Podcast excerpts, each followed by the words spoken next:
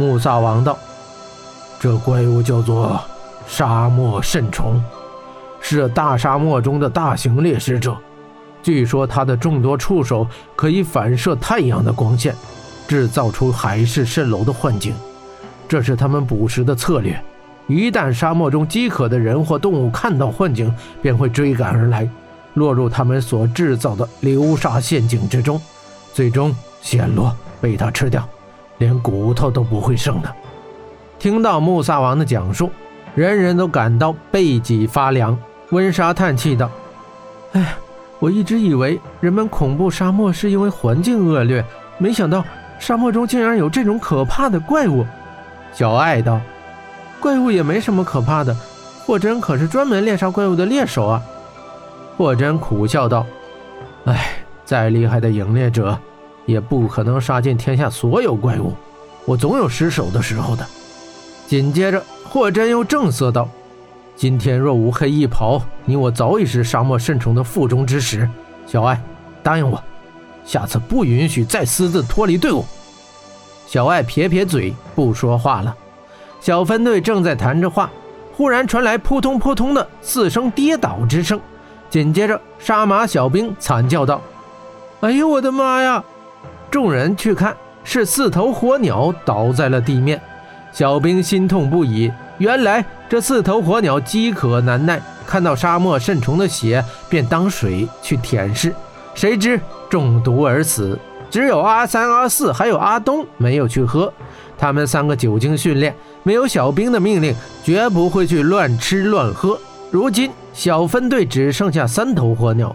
霍真摆摆手，表示他不再骑火鸟。于是，穆萨王骑着叫阿三的火鸟，温莎和小爱骑着阿四，杀马小兵和穆拉提两人同驾最强壮的阿东，霍真则是步行跟着他们。三头火鸟强忍着饥渴，坚持着走在大漠之上。而霍真两天来他都没有喝过一口水，却依旧施展身法，始终跟在队伍的末尾，一直没有掉队。温莎和小艾总是回头看着他，他们挂念霍真。小分队众人却暗自惊叹：这人竟拥有着何等的体力与意志啊！这是小分队进入大漠的第四天。第四天的夕阳，小分队众人的眼前，沙漠呈现一派金黄，无数道沙石涌起褶皱如凝固的波涛，一直延伸至远方金色的地平线。小分队众人们却没有心情去欣赏这壮丽的景色。四天以来，孤烟总是不时出现，但他们始终却未能追上，而且自己还渴得要死。由于饥渴，小分队众人的咽喉发热，头晕脑胀，几近昏迷。杀马小兵摇晃摇晃脑袋，他感觉喉咙热，头很沉。他不经意间的一瞥，看到右手的远处似乎有一座城墙。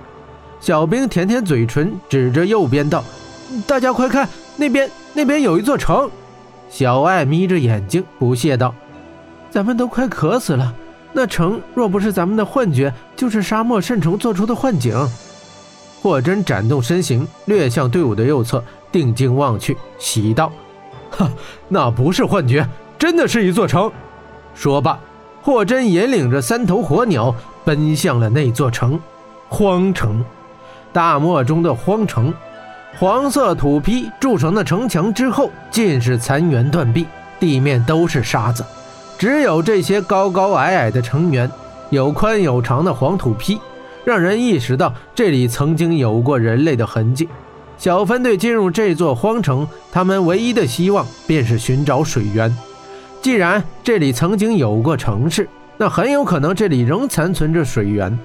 大漠里不应该都是沙子吗？为什么这里会有一座废弃的城市啊？虽然口渴难耐，但小爱还是禁不住的疑问。猫的好奇心极重，他们经常为了一探究竟而置自己于危险之中。温莎有气无力地说道：“我父亲说，很久很久以前，阿萨努克并不是大沙漠，这里是一大片绿洲，这里水源充足，水草肥美，因此曾经。”诞生过繁盛的文明国度，穆萨王接口道：“你说的没错。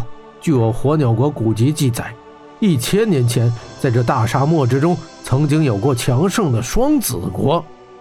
双子国，小爱对这个名字感到好奇。